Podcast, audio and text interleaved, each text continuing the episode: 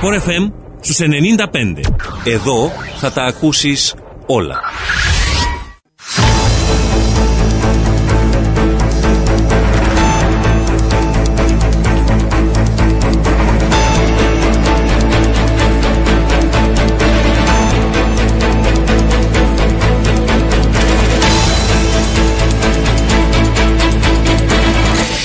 Κυρίες και κύριοι, καλό σας μεσημέρι. Πέμπτη σήμερα, 2 έχει ο μήνας. Η ώρα είναι 12 και 8 πρώτα λεπτά και ακούτε διασπορά ειδήσεων. Στο μικρόφωνο και στην παραγωγή για σήμερα ο Ριάννα Παπαντώνιου. Στη ρύθμιση του ήχου είναι μαζί μου στο στούντιο Δημήτρης Κωνσταντινίδης. Να δούμε και σήμερα θέματα που απασχολούν την επικαιρότητα και την καθημερινότητά μας. Είμαστε λίγα 24 ώρα πριν από τις εκλογές. Είναι ένα από τα θέματα που θα μας απασχολήσει. Είχαμε χθες και το πρώτο τελευταίο debate. Την Παρασκευή ολοκληρώνεται αυτή η διαδικασία όπως λέγαμε και χθες με τους υποψηφίους ένα διακαναλικό στα ιδιωτικά κανάλια και μετά έχουμε την ε, Κυριακή και τις εκλογές μια μακρά προεκλογική περίοδος ε, για την οποία συζητήσαμε περισσότερο αυτές τις μέρες με τους υποψήφιους και τα επιτελεία τους. Σήμερα ε, πρώτος μας φιλοξενούμενος είναι ο επίκουρος καθηγητής πολιτικής επιστήμης ο κύριος Γιάννος Κατσουρίδης. Ήθελα έτσι να μιλήσουμε μαζί του για τις κίνησεις των κομμάτων, των υποψηφίων, το σκηνικό που έχει δημιουργηθεί εν ώψη προεδρικών εκλογών και τη μακρά προεκλογική περίοδο. Κύριε Κατσουρίδη, καλό σας μεσημέρι. Καλό μεσημέρι, Νοριάννα, και στους ακροατές μας. Τι είναι αυτό που ξεχωρίζεται, αν θέλετε, από την συγκεκριμένη προεκλογική περίοδο είχε διαφορές από παλαιότερα ή ήταν απλά και αυτή εξυγχρονισμένη βάση και, τον, βάση και του 2022 και 2023 που ζούμε; Νομίζω η απάντηση βρίσκεται κάπου στη μέση. Ε, δεν θεωρώ ότι έχουμε δει φαινόμενα που δεν έχουν παρουσιαστεί σε άλλες εκλογές. Ε, αλλά θεωρώ ότι ε, υπήρξαν ε, φαινόμενα με διαφορετική ένταση ή διαφορετικές εκφράσεις αλλά για να δώσω ένα-δυο παραδείγματα ναι. το γεγονός ότι δίνεται πολύ μεγαλύτερη σημασία πλέον σε πιο επικοινωνιακές πρακτικές παράς στα ουσιαστικά ζητήματα δεν είναι κάτι το οποίο νομίζω εντοπίζουμε σε αυτήν την προεκλογική και μόνον όπου βλέπουμε τους υποψήφιους να προσπαθούν περισσότερο να αποφύγουν το έναν λάθος που μπορεί να στοιχήσει παρά να συζητήσουμε επί προτάσεων πιο διεξοδικά. Είναι κάτι το οποίο ε, θεωρώ ότι έχουμε εδώ και αρκετά χρόνια στις εκλογές στην Κύπρο, αλλά επιδεινώνεται όσο περνά ο καιρός ή αν πάμε στην, σε ζητήματα που έχουν να κάνουν με την επιρροή των οργανωτικών μηχανισμών των κομμάτων. Θα δούμε ότι σίγουρα διαδραματίζουν ρόλο και σίγουρα βλέπουμε ότι όσο κοντεύουμε στην κάλπη ναι. ε, αυξάνεται η ένταση, αλλά ταυτόχρονα δεν μπορεί παρά να εντοπίζουμε και την αλλαγή που σημειώνεται στην κοινωνία, ότι δεν έχουν πλέον την εμβέλεια και την αποτελεσματικότητα που είχαν οι κομματικοί μηχανισμοί στο παρελθόν. Βλέπουμε τους ε, πολίτες, τους ψηφοφόρους να αυτονομούνται όλο ένα και περισσότερο. Ναι, αυτό είναι ένα φαινόμενο που όλοι όσοι έτσι λίγο παρακολουθούμε αντιλαμβανόμαστε ότι δεν είναι μόνο στην Κύπρο. Ίσως συμβάλλει, δεν ξέρω, κερδίζει περισσότερο η εικόνα πλέον. Είναι ανάγκη του κόσμου για κάτι διαφορετικό, είναι η ανάγκη να δείξει ότι δεν είμαστε μόνο υποταγμένοι στα κόμματα. Δεν είναι σίγουρα μόνο φαινόμενο της Κύπρου. Αντίθετα λέω πολλές φορές κάποιος ο οποίος ασχολείται ακαδημαϊκά ναι, που άρα έχει τον χρόνο να μπορέσει να ασχοληθεί και με το τι συμβαίνει σε άλλες περιοχές του πλανήτη θα δει ότι πολλά από αυτά τα φαινόμενα έχουν ξεκινήσει σε άλλες πιο προηγμένες κοινωνίες από την Κυπριακή και έρχονται με μια μικρή καθυστέρηση το γεγονός ναι. για παράδειγμα ότι η επικοινωνιακή πολιτική υποσκελίζει ουσιαστικά την ουσιαστική πολιτική δεν είναι κάτι το οποίο το βλέπουμε στην Κύπρο για να θεωρούμε ότι η Κύπρος είναι ο ομφαλός της γης, ο οποίος την οποία ε, το έχουμε αυτό ε, λίγο γενικότερα. Το έχουμε, ναι. να θεωρούμε ότι όλα τα κακά για παράδειγμα συσσωρεύονται στην Κύπρο. Ή ξέρω εγώ δεν έχουμε πελατειακές σχέσεις σε άλλες χώρες. Έχουμε. Απλά στην Κύπρο πολλές φορές ίσως είναι πιο έντονα τα φαινόμενα. Επειδή είμαστε και πιο μικρές κοινωνίες. Ναι. Ε, νομίζω ότι όμως η ευθύνη τουλάχιστον σε αυτόν το σκέλος που έχει να κάνει με την πιο επικοινωνιακή πολιτική είναι λιγότερο στους πολίτες και περισσότερος σε αυτούς που προσφέρουν τις επιλογές, δηλαδή είτε είναι τα κόμματα είτε είναι οι υποψήφοι, οι οποίοι νομίζω προτιμούν πολύ περισσότερο τη διαφοροποίηση στο επικοινωνιακό πεδίο παρά στο ουσιαστικό. Και το ουσιαστικό εγώ το συνδέω και με κάτι το οποίο δεν είναι εύκολο να αλλάξει. Δηλαδή, όντας μια χώρα μέλος της Ευρωπαϊκής Ένωσης, Ναι. τα περιθώρια τα οποία υπάρχουν για πολύ δραστικές αλλαγές στις πολιτικές δεν είναι μεγάλα. Γιατί Άρα, όμως οι ε, υποψήφοι που το είπατε πριν έχουν αυτή την ανάγκη να μην ανήκουν κάπου και να δηλώνουν περισσότερο ανεξαρτησία; Διότι νομίζω ότι και οι υποψήφοι προσπαθούν να ανταποκριθούν σε αυτό το οποίο συμβαίνει μέσα στην κοινωνία. Δηλαδή, όσον, όσον απομακρυνόμαστε από το 1990, το οποίο ήταν ένα καθοριστικό σημείο αλλαγής του τρόπου με τον οποίο προσλαμβάνουμε την πολιτική παγκόσμια, με την υποχώρηση των ιδεολογιών. Υποχωρούν και τα αντίστοιχα φαινόμενα όπως η ισχύ των πολιτικών κομμάτων. Οι ψηφοφόροι φαίνεται ότι πλέον πηγαίνουν σε πιο εξατομικευμένες προσεγγίσεις και εκτιμήσεις φιλτράρουν τα πάντα όχι κατά ανάγκη με το τι θα τους πει κάποιος, αλλά πολύ περισσότερο με το τι οι ίδιοι, οι ίδιοι αντιλαμβάνονται ως το δικό τους συμφέρον. Ναι. Και αυτό σημαίνει ότι υπάρχει πλέον μεγάλος, με, μεγάλες μερίδες μέσα στις, σε όλες τις κοινωνίες που λειτουργούν με αυτόν τον πιο εξατομικευμένο τρόπο. Κατανοώντας αυτόν το παιχνίδι, το παιχνίδι σε εισαγωγικά, αυτή Ναι, η ναι, αλλαγή ναι. που συμβαίνει στις κοινωνίες και τα κόμματα και οι υποψήφοι, θα δείτε ότι ε, προσπαθούν να πουλήσουν σε εισαγωγικά το προϊόν των υποψήφιων, ακόμα και σε καθαρά κομματικές εκλογές. Θα δούμε πολλές φορές τους υποψήφιους σε λίστες κομμάτων να προσπαθούν να τονίσουν τα χαρακτηριστικά που δεν σχετίζονται με τα κόμματα. Νομίζω αν αντανακλούν την τάση που υπάρχει στην κοινωνία.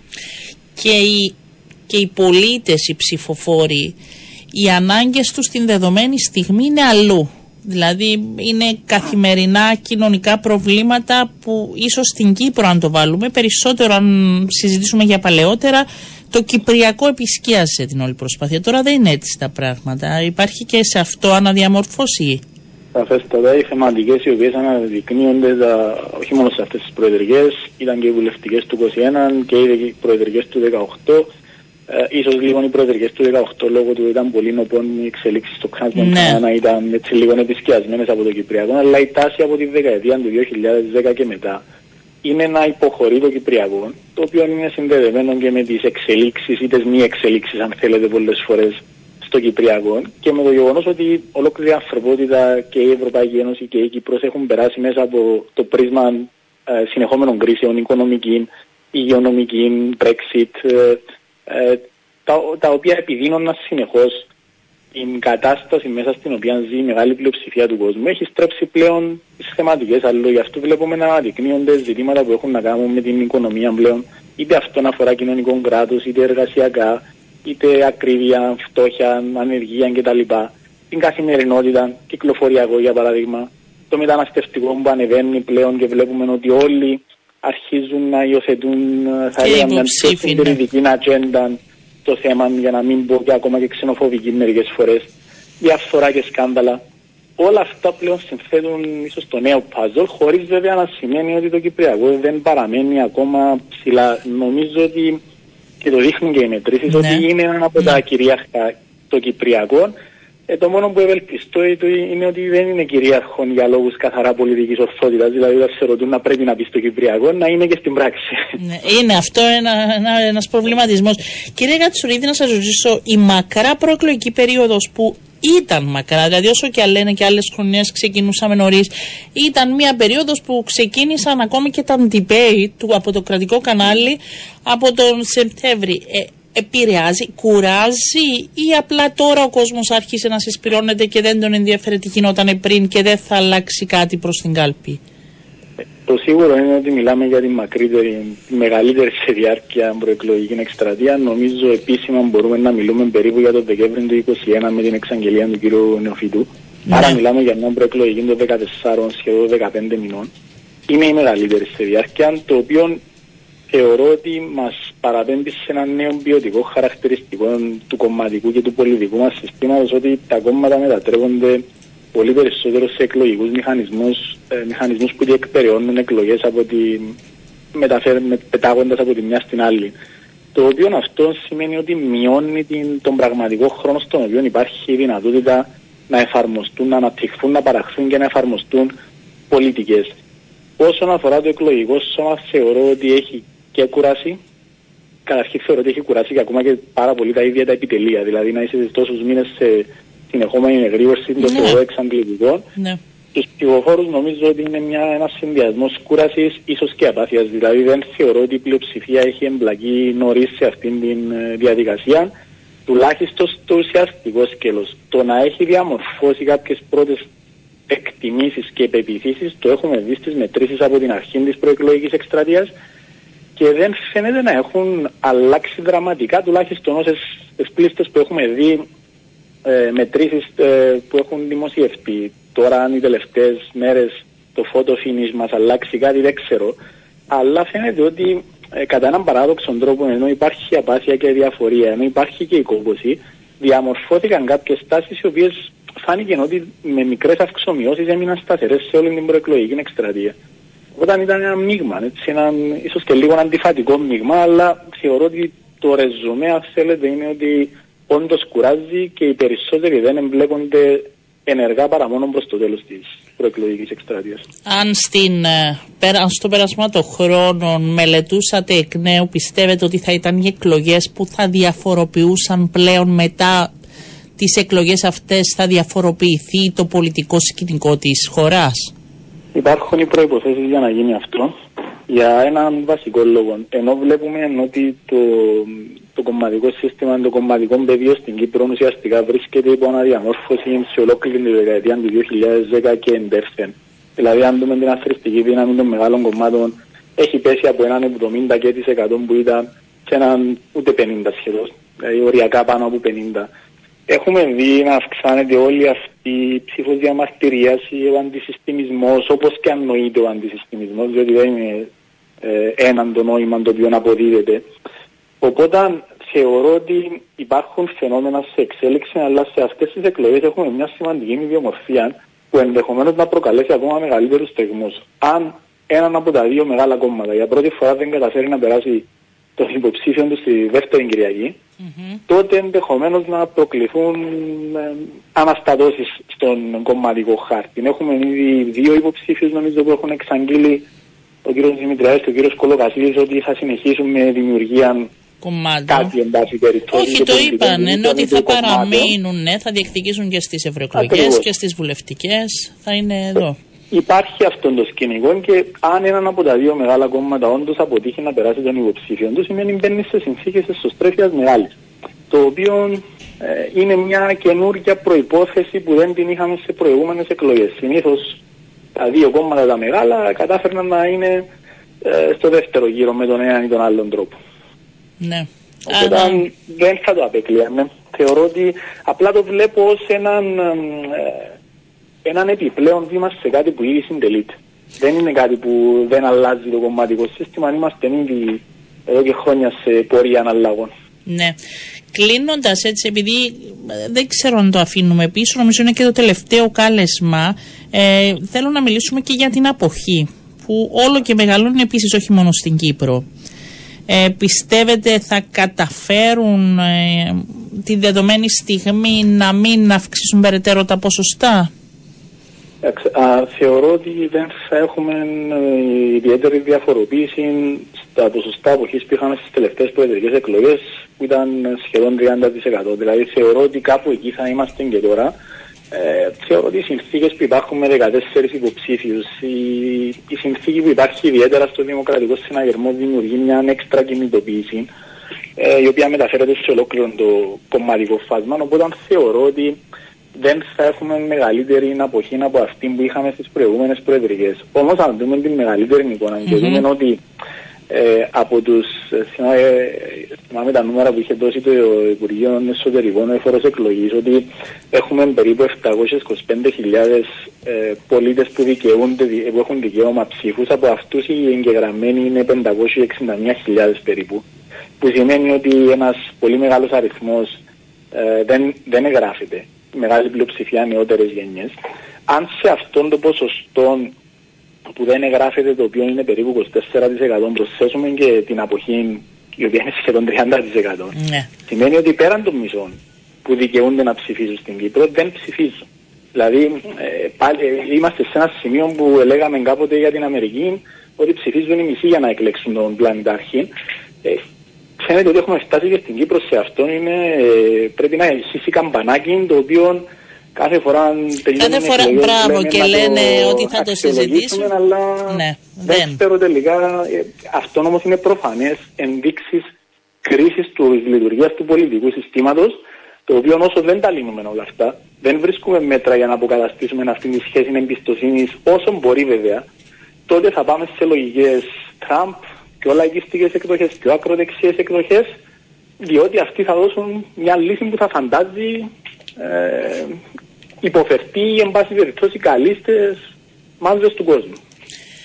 Σας ευχαριστώ πάρα πολύ. Νομίζω θα τα πούμε εκ νέου μετά τις εκλογές για να δούμε από εκεί και πέρα τι γίνεται. Ευχαριστώ πάρα πολύ. Να είστε καλά. Εγώ Καλό ευχαριστώ. σας Να είστε μεσημέρι. καλά. Ήταν ο επίκορο καθηγητής πολιτικής επιστήμης, ο κύριος Γιάννη Κατσουρίδης. Αλλάζουμε. Θα κάνω την πρώτη ερώτηση έτσι για να δώσω και πάσα και θα το συνδέσω με τις εκλογές. Θα πάμε στο Σύμβουλο Επικοινωνίας του Υπουργού Υγείας. Είναι ο κύριος Κωνσταντίνος Αθανασίου. Να επιγραμματικά να πούμε σε σχέση με τις εκλογές και αυτό που συζητούσαμε την προηγούμενη εβδομάδα για τους ασθενείς με COVID να μας δώσει την εικόνα πώς μπορούν να κινηθούν. Καλό μεσημέρι, κύριε Αθανασίου. Καλό μεσημέρι, καλό μεσημέρι και στους ακροατές σας. Για πείτε μας λίγο πρώτον, επειδή με ρωτούσαν από προχτές και δεν είχα ακόμη την εικόνα.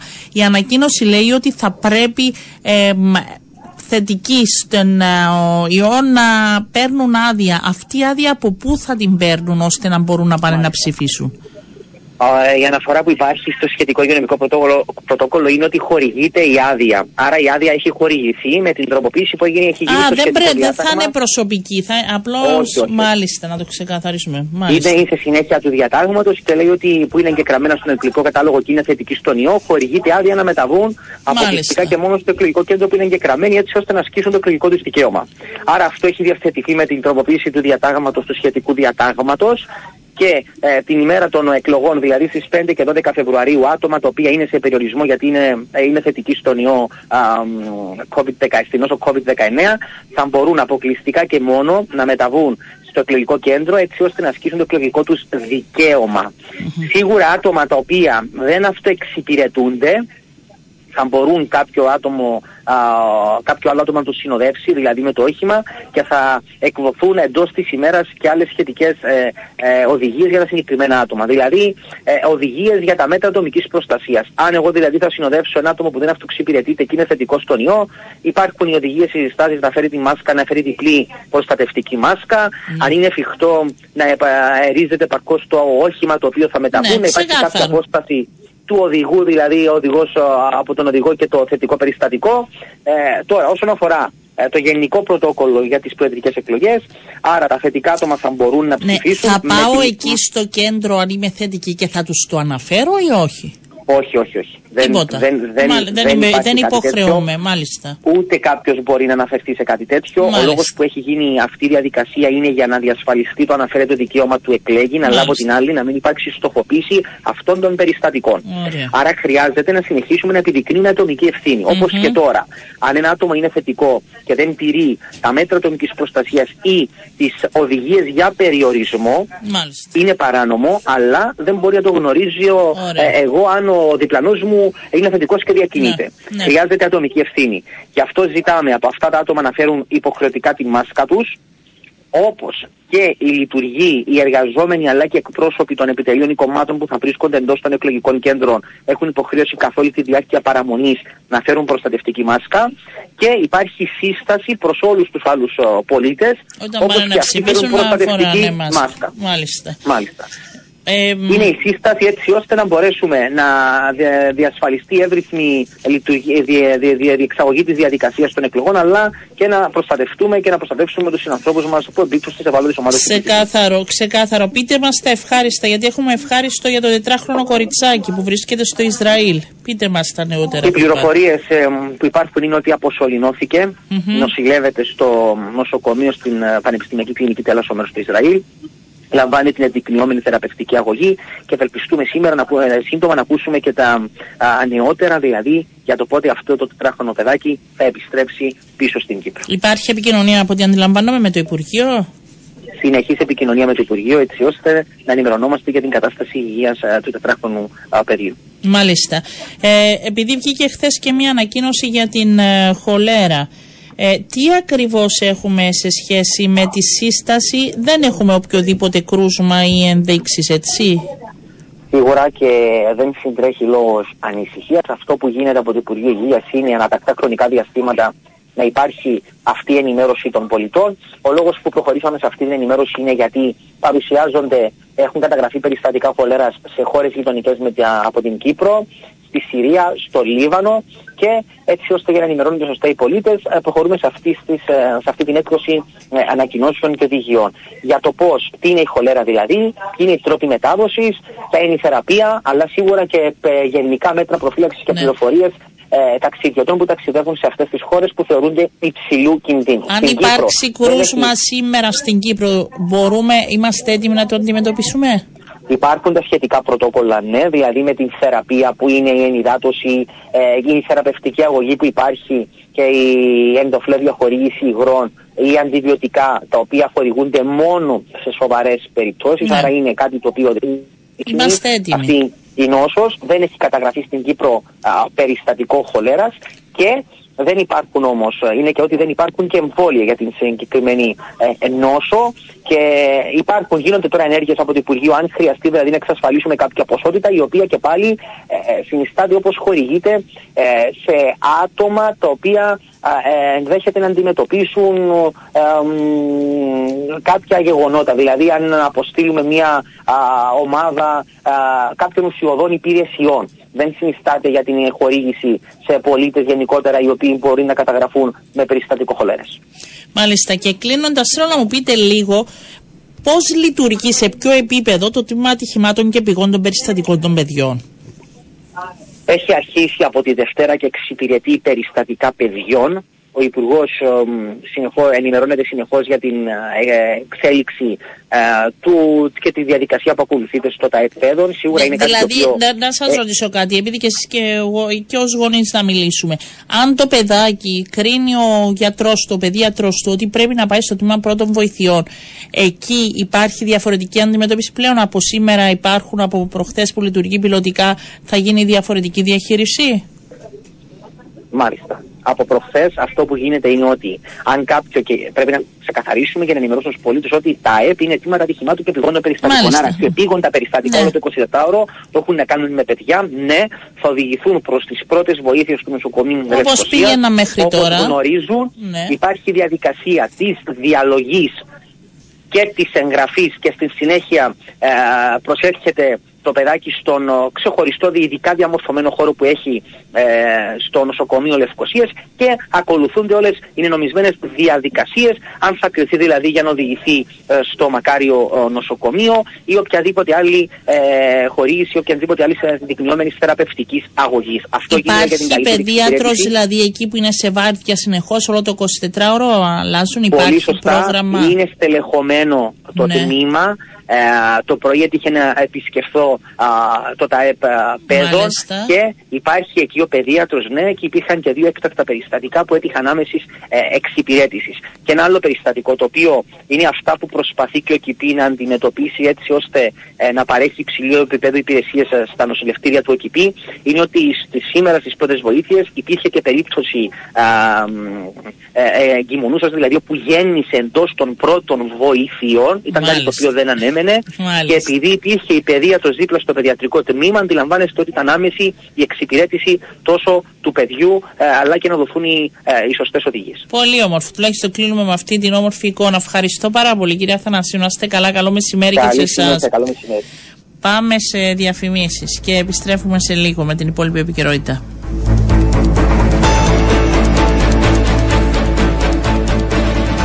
Λοιπόν και επειδή συζητάμε και τα μηνύματά σας εκτός αέρα να σας πω έχετε κάποια σχόλια για τον κύριο Κατσουρίδη ότι ήταν πολύ καλός συζητητής. Να σας πω επίσης ότι για το τι γίνεται με την πέρνα που θα χρησιμοποιούμε και έτσι σε λίγο θα έχουμε και τον προϊστάμενο της υπηρεσίας εκλογών για να του θέσουμε τα στοιχεία σε σχέση με το τι γινόταν τότε και τώρα με την πανδημία αντιλαμβάνεστε ότι όσο περνά ο καιρός τα πράγματα όλο και χαλαρώνουν υπάρχουν χαλαρώσεις εδώ ο Παγκόσμιος Οργανισμός Υγείας σκέφτεται πλέον ε, να φύγει από την ε, πανδημία. Υπάρχει αντιμετώπιση, υπάρχουν φάρμακα, γι' αυτό πιστεύω με τα λίγα που αντιλαμβάνομαι και γνωρίζω Ε, γι' αυτό υπάρχουν και περισσότερες χαλαρώσεις. Ενώ στην αρχή τα πράγματα ήταν πολύ δύσκολα, δεν υπήρχε καμία αντιμετώπιση.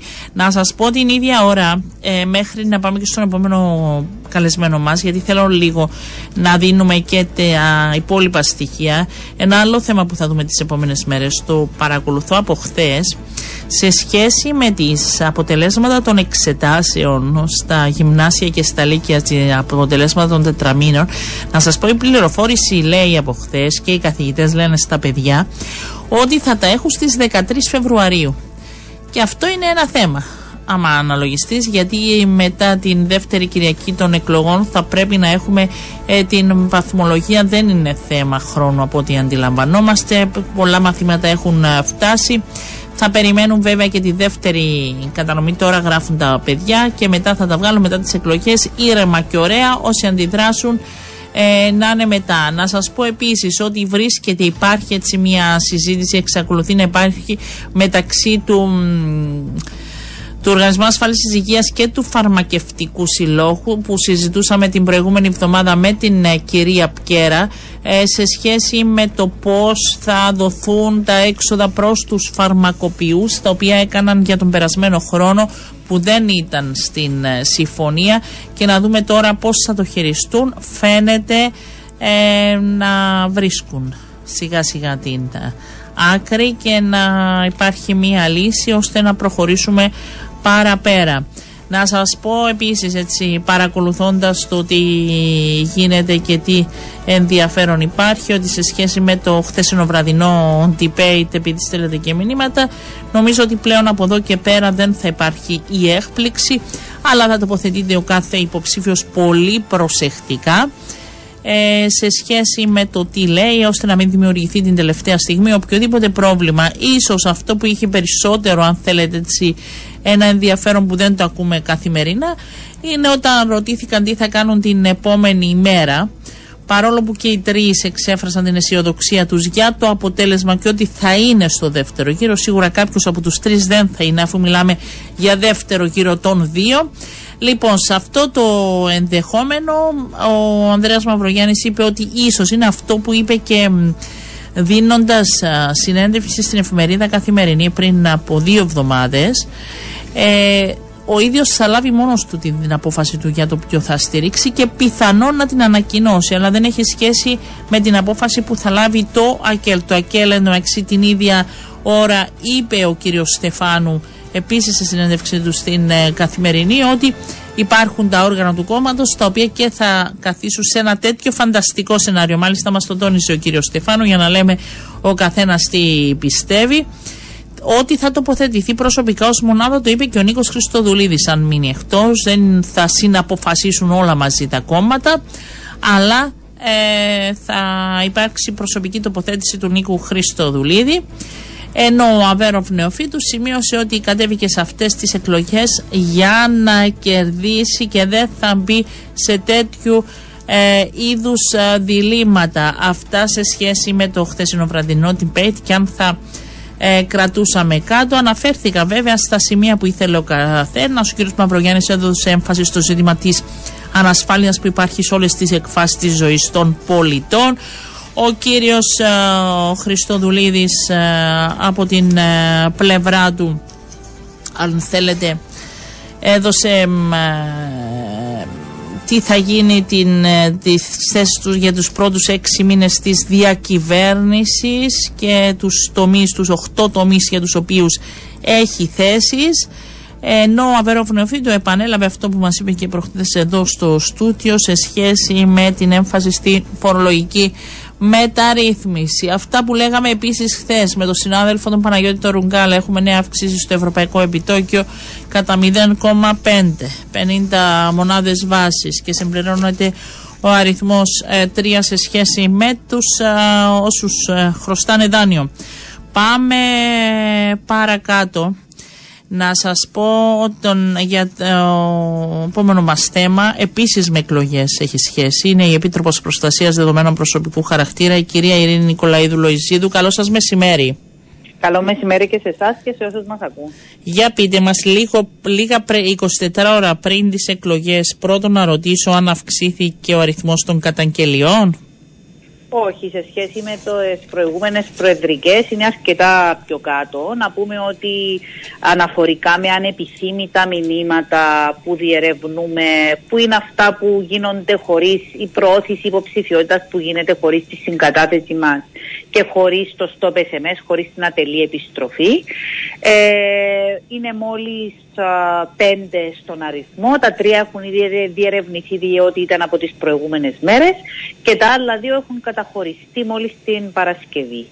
Ε, σε... Και αφορούν. Ε, και αφορούν τα ανεπιθύμητα μηνύματα. Μάλιστα, μόνο αυτό, ναι, ωραία, για την επιλογή κάποιου υποψηφίου για να ψηφίσουν. Ακριβώς. Την ίδια ώρα όμως να θυμίσουμε κάτι που καταγράφεται και στη χθεσινή μας ανακοίνωση ότι την ημέρα των εκλογών θα προβαίνουμε σε επιτόπιους ε, ελέγχους μαζί με τους λειτουργούς του γραφείου μου ε, και θα ελέγχουμε ουσιαστικά τα θέματα που μας αφορούν. Δηλαδή, ναι, για πείτε όπως, μας. Ναι, τη μία αναφώνηση πλέον του αριθμού δελτίου ταυτότητας, ακόμα και ο ψηφοφόρος που θα πάει με την ταυτότητα, θα αναφωνείται το εκλογικό του βιβλιάριο και όχι ο αριθμός του δελτίου ταυτότητας και να θυμίσουμε ότι πλέον οι κατάλογοι που δίνονται στα κόμματα έτσι και ε, κατέχονται και τι, τι, τους έχουν οι εκπροσώποι των κομμάτων εντός των εκλογικών κέντρων δεν αναγράφουν αριθμούς δελτίου ταυτότητας δεν αναγράφουν ημερομηνίες γεννήσεως και δεν αναγράφουν και πατρόνυμα. Μετά, αυτά τα δύο έγιναν μετά από δική μας παρέμβαση τα τελευταία χρόνια. Παρόλο που ήταν ε, και πολύ, άρα θα κάνετε τους ελέγχους, θα πάτε σε πολλά, ε, φαντάζομαι δειγματοληπτικά θα κάνετε τους ελέγχους, δεν μπορείτε να βρεθείτε σε όλα τα εκλογικά κέντρα. Ακριβώς, θα καλύψουμε ένα ικανοποιητικό αριθμό, ούτως ώστε να έχουμε μια εικόνα αν όλα πάνε καλά και βεβαίως το σημαντικό είναι ότι θα είναι ε, το τηλέφωνο του γραφείου που είναι το 22 Ναι, είναι 22 Ναι. Ε, κατά πάσα πιθανότητα θα το αποντώ απευθείας εγώ. Μάλιστα. Έτσι για να δούμε τι γίνεται, ναι. Ακριβώς. Θα καταγράφονται ό,τι προκύψει που θα έχω συλλέξει και από τους ελέγχους που θα κάνω εγώ προσωπικά, αλλά και από αυτούς που θα διεξαχθούν από τους λειτουργούς μου. Θα έχω μία εικόνα κατά πόσο οι οδηγίες οι δικές μας ακριβώς δεν υπάρχει παρέκκληση αυτών των οδηγιών. Να σας ρωτήσω, ήταν μια πρώτο μακρά προεκλογική περίοδος, όλοι αυτό συζητάμε. Δεύτερον, υπήρχαν πολλοί υποψήφοι, ε, αριθμός ρεκόρ, 14 υποψήφοι. Και όμως βλέπουμε έτσι πολύ ε, μικρό αριθμό καταγγελιών. Πιστεύετε ότι ε, απλά ο κόσμος δεν ασχολείται ή με τους έτσι που έχετε και την εικόνα εσείς καλύτερα ε, έχουν όλοι προσαρμοστεί και είναι υπό το πρίσμα ότι δεν θέλουν να προχωρήσουν σε παραβιάσεις; Θεωρώ ότι ισχύουν και τα δύο. Υπάρχουν συμπολίτες μας οι οποίοι ε, ενοχλούνται και ε, τους έχουν αποσταλεί τέτοια πρόσιτικα μηνύματα αλλά δεν, δεν υποβάλλουν το παράπονο τους. Ε, υπάρχουν όμως ε, στους τόσους πολλούς υποψηφίους θα περιμέναμε αναλογικά πολύ ναι. περισσότερα παράπονα. Επομένως υπάρχει και εν μέρη συμμόρφωση μπορούμε να πούμε με την, με την νομοθεσία διότι να θυμίσουμε ότι σε παλαιότερες α, α, εκλογικές αναμετρήσεις επιβλήθηκαν και αρκετά αρκετές διοικητικές κυρώσεις προστίμου, που αυτό είναι αποτρεπτικό για ένα επιτελείο, για ένα υποψήφιο. Δηλαδή, εκτός από την εικόνα του που χαλάει όταν κατηγορείται και αποδεικνύεται ότι όντως έχει υποπέσει σε τέτοια παραβίαση, είναι και ένα αρκετά ψηλό κόστος που μπορεί να α, κλείσει να πληρώσει. Μετά τις εκλογές εσείς έχετε δουλειά επιπλέον; Σε σχέση και με άλλες έτσι, εκλογικές διαδικασίες, δηλαδή έρχονται για τη μέρα των εκλογών και τις διερευνάτε. Υπάρχει κάτι άλλο εσείς που έχετε να αντιμετωπίσετε μετά την μέρα των εκλογών; Ναι, αυτά που καταγράφονται την ημέρα των εκλογών είναι φυσικό ότι θα διερευνηθούν τις επόμενες μέρες.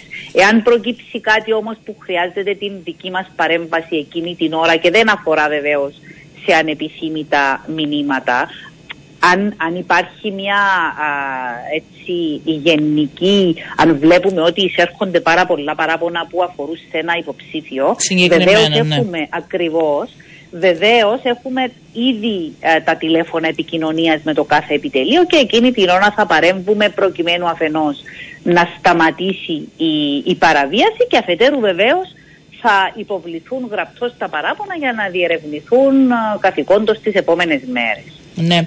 Ε, να σας ρωτήσω και κάτι. Σε σχέση με το χρόνο πριν από τις εκλογές υπάρχει ένα 24ωρο πριν οι 48 που απαγορεύονται κάποια πράγματα; Ναι, η παραβίαση της δικιάς μας νομοθεσίας δεν έχει ε, περιορισμό. Τίποτα. Ε, το, ε, την ίδια βαρύτητα θα έχει αν γίνει την Παρασκευή το βράδυ και την ίδια βαρύτητα θα έχει αν γίνει την Κυριακή πρωί.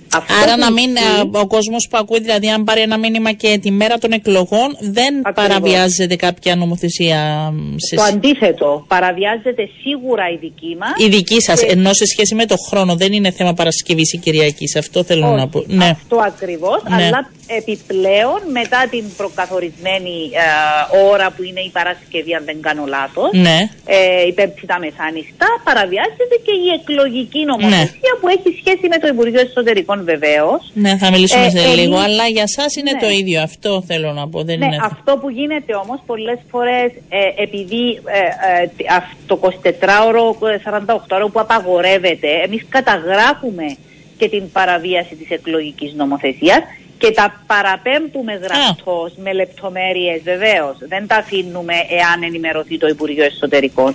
Υπάρχει καταγραφή τους μαζί με την παραβίαση της δικιάς μας νομοθεσίας και η εκλογική, αλλά η διερεύνηση γίνεται για το κομμάτι που αφορά στο Υπουργείο Εσωτερικών στην, στην υπηρεσία εκλογών. Άρα θα είστε και εσείς την Κυριακή στο καθήκον. Να ευχηθώ και σε εσάς καλή δουλειά, καλή υπομονή και θα τα πούμε από εβδομάδα σε όλους μας. Έτσι είναι. Ναι, να είστε ναι, ναι. καλά, κυρία Λοϊζίδου. Ευχαριστώ πολύ. Ήταν η Επίτροπος Προστασίας Δεδομένων προσωπικού χαρακτήρα. Δίνουμε λίγο χρόνο. Είναι, θα μιλήσουμε έτσι σε λίγο και με τον έφορο εκλογών. Να μας δώσει και αυτός, αν θέλετε, τις. Ε, τελευταίες ε, πινελιές και τις ε, λεπτομέρειες σε σχέση με το τι κάνουμε. Να σας πω επειδή μου στέλνετε, θα δούμε την ερχόμενη εβδομάδα ε, και το θέμα με τη χρήση κράνους στους ποδηλάτες. Φαίνεται να υπάρχουν αντιδράσεις που είναι από υποχρεωτικό από χθες. και φαίνεται έτσι να το πήρανε και ζεστά αν θέλετε και να αρχίσαν να, να βάζουν πρόστιμα και να υπήρξαν αντιδράσεις θα τα δούμε. Ε, είναι πολλά τα θέματα που βρίσκονται σε εκκρεμότητα και τα οποία δεν ε, θα αλλάξουν αν θέλετε την ερχόμενη ε, εβδομάδα. Ε, γι' αυτό και θα τα συζητήσουμε. Επίσης να σας πω ότι όπως αναφερθήκαμε και χθες ο καιρός θα είναι με χαμηλές θερμοκρασίες, με βροχές, χιόνια, είναι υπέροχες οι εικόνες που μπορούμε να δούμε μέσω ε, και του διαδικτύου από τις ορεινές περιοχές. Πλέον δεν είναι μόνο στο Τρόδος αλλά κατεβαίνει και ε, στα, έτσι, στα χώρια και είναι υπέροχα για μαγευτικά τοπία. Να είστε προσεκτικοί στους δρόμους. Σήμερα είναι καλύτερα τα πράγματα. Σάββατο και Κυριακή θα υπάρξουν βροχές, συννεφιάες με μονομένες καταιγίδες σαν και τα χιόνια στα ορεινά με θερμοκρασίες λίγο ε, χαμηλότερες ε, από ό,τι συνηθίζουμε αυτή την εποχή. Γι' αυτό να είμαστε και προσεκτικοί στους δρόμους. Θα είναι και το πήγαινε έλα όλων σε σχέση με τις εκλογές. Αλλά όποιος θέλει όπως λένε όλοι χαρακτηριστικά όποιος θέλει να ψηφίσει θα βρεθεί στον δρόμο. Απλά θα τηρεί και όλα τα μέτρα Βεβαίως και τον έχουμε νεοφόρο εκλογών, ο κύριος Μενέλο Βασιλείου. Καλό σας μεσημέρι. Ναι, καλησπέρα. Το ξέρουμε ότι είστε κι εσείς στο τρέξιμο, εσείς κι αν είστε αυτές τις μέρες μαζί με τους υποψήφιους. Για πείτε μας, είναι όλα έτοιμα; Εγώ λαβαίνω βάσει σχεδιαγράμματος. Ναι, έχω δοθεί σήμερα και οι κάλπες τους προεδρεύοντε στα εκλογικά κέντρα του εξωτερικού uh-huh. από το έθνο εκλογής εξωτερικού. Αύριο είναι προγραμματισμένα να δοθούν και πολλές κάλπες ε, για τους προεδρεύοντες που θα προεδρεύσουν σε εκλογικά κέντρα στις υπόλοιπες εκλογικές περιφέρειες, δηλαδή στην Κύπρο. Πόσα είναι και στην Κύπρο όλα τα εκλογικά κέντρα; Τα κέντρα συνολικά είναι 1148, εκ των οποίων τα 35 είναι στο εξωτερικό. Σε 25 ναι. πόλεις, σε 12 χώρες στο εξωτερικό. Αυτά που μας είπατε, εκεί που κατάφερε και μαζεύτηκε ο αριθμός, πόσο έπρεπε να μαζευτεί το κατώτατο; Για να μπορέσουν ψηφοφόροι που δήλωσαν ενδιαφέρον στο εξωτερικό. Ήταν 50. 50. 50. Άρα έχουμε 35 ε, κάλπες ε, σε 12 χώρες όπου δηλώθηκε το ενδιαφέρον και θα γίνει καταμέτρηση εκεί, έτσι, επιτόπου και θα σταλούν τα αποτελέσματα. Ναι, η διαλογή για καταμέτρηση γίνεται επιτόπου στα εκλογικά κέντρα μέσα μετά τη διαδικασία, τη ολοκλήρωση της διαδικασίας ψηφοφορίας. Ε, μάλιστα. Να σας ρωτήσω, επειδή από την αρχή της εκπομπής ε, είναι διάφοροι που συζητάμε για τις εκλογές, ο καθένας από το δικό του μετερίζει, την ώρα που μιλούσαμε με το Υπουργείο Υγείας σε σχέση με τους ασθενείς COVID και όλα αυτά, ε, είπαμε ε, για την διαδικασία που θα ακολουθείτε. Να ρωτήσω κάτι, μπορεί κάποιος ψηφοφόρος να, να φέρει τώρα ε, τη δική του πένα για να μην αγγίζει τις πένες που χρησιμοποιούν οι άλλοι; Είναι ένα ερώτημα που μου θέτουν οι ακροατές, γι' αυτό σας το ρωτάω και εσάς. Όχι, κοιτάξτε, παραδοσιακά συστήνουμε. Όχι, εκείνοι που είναι εκεί. Τι πέντε που δίνονται στο εκλογικό κέντρο, διότι αν γίνει οποιοδήποτε λάθος με το χρώμα της πένας και δεν είναι μπλε ή μαύρο, το ψηφοδέλτιο ακυρώνεται. Ε, οι πένες που θα χρησιμοποιηθούν στα εκλογικά κέντρα θα ακολουθήσει, θα ακολουθηθεί η διαδικασία που ακολουθήθηκε και στο πρωτόκολλο των βουλευτικών εκλογών του 2021. Δηλαδή θα δίνεται αποστηρωμένο στήλος στο ψηφοφόρο για να ψηφίσει και μετά το επιστρέφει πίσω και όταν συμπληρωθεί αποστηρώνονται εκ νέου. Ξεκάθαρο, άρα θα δίνεται στον καθένα ε, και δεν υπάρχει ανησυχία. Ανοίγουν 7 η ώρα το πρωί τα εκλογικά κέντρα; 7 με 6 το απόγευμα, ε, μία ώρα διάλειμμα 12 με 1 το μεσημέρι. Υπάρχει κάτι το οποίο... Όσον αφορά τα, τουλάχιστον τα εκλογικά κέντρα σε Κύπρο, Ελλάδα και Βουλγαρία που έχουμε τις ίδιες ώρες. Ναι. Τα υπόλοιπα εκλογικά κέντρα... Ε, Έχετε βγάλει και ανακοίνωση σχετικά ναι. και νομίζω θα ενημερωθούν και οι άνθρωποι. Ναι, το σημαντικό είναι να κλείνουν όλα τα κέντρα η ώρα 6 το απόγευμα ώρα Κύπρου για να ξεκινήσει η διαλογή καταματήσεω ψήφου. Ναι. Έχετε υπολογίσει χρονικά πότε μπορούμε να έχουμε αποτελέσματα; Το τελικό αποτέλεσμα το αναμένουμε μετά τις 8 το αργότερο 8.30 το βράδυ. Ε, έχουμε προσθέσεις στις εκτιμήσεις μας ε, συγκαταβατικά ένα μισάωρο λόγω του, μεγαλύτερου, του μεγάλου αριθμού εκλογών που έχουμε αυτή τη φορά, του μεγαλύτερου από προηγούμενες εκλογές αναμετρήσεις. Έχουμε 14 υποψηφίους αυτή τη στιγμή. Οπότε υπολογίζουμε ότι θα υπάρξει μια μικρή καθυστέρηση στην εισαγωγή των αποτελεσμάτων στο μηχανογραφικό σύστημα. Άρα μέχρι τις 8.30 έτσι αν όλα πάνε καλά, το αργότερο 9 θα έχουμε το αποτέλεσμα.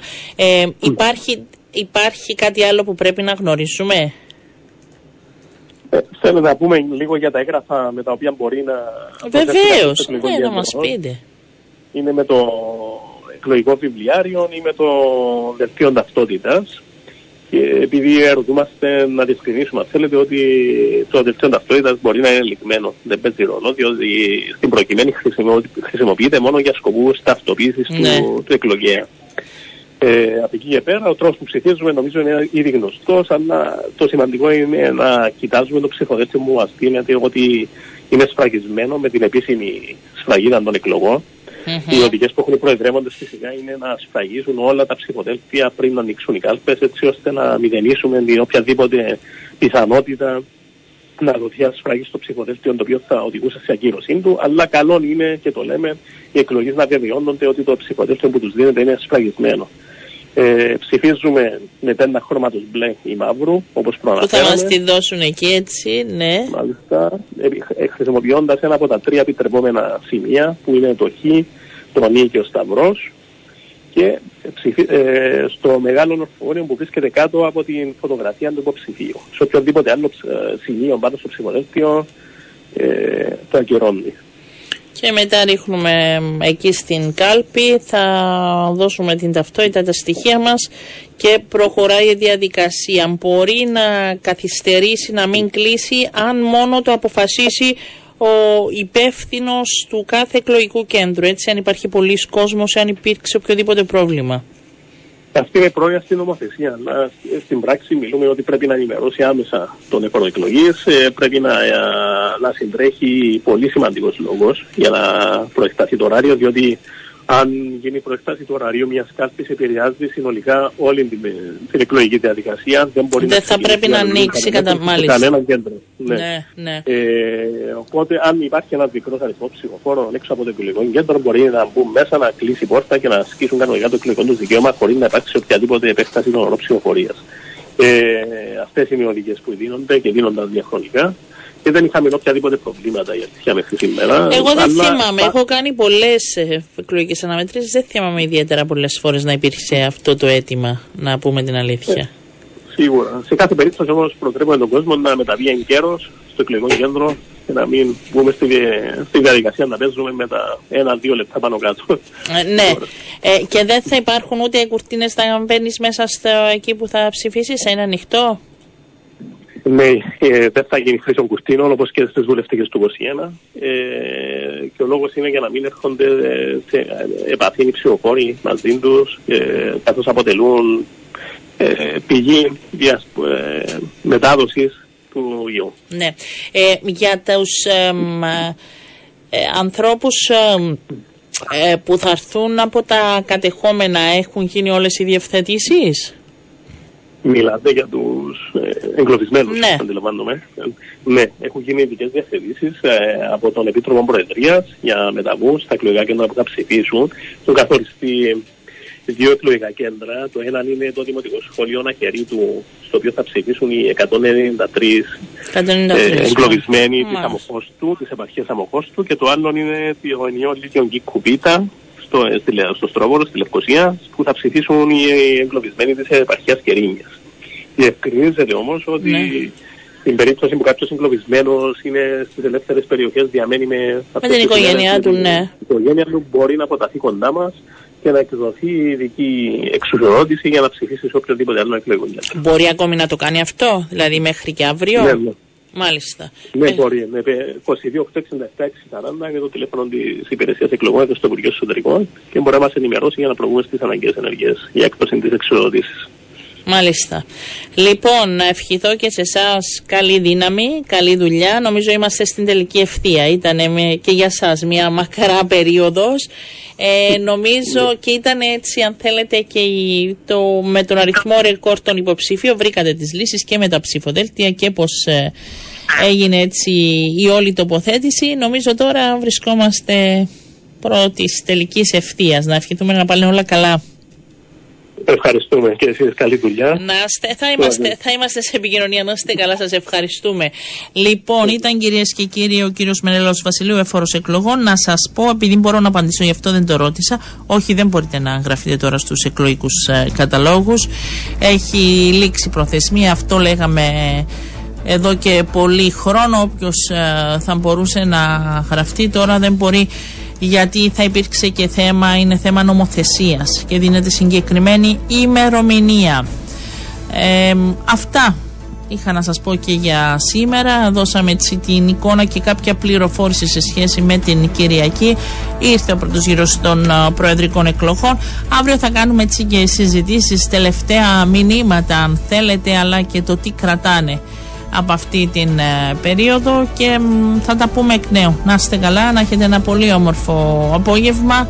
Ραντεβού αύριο γύρω στις 12 και 10.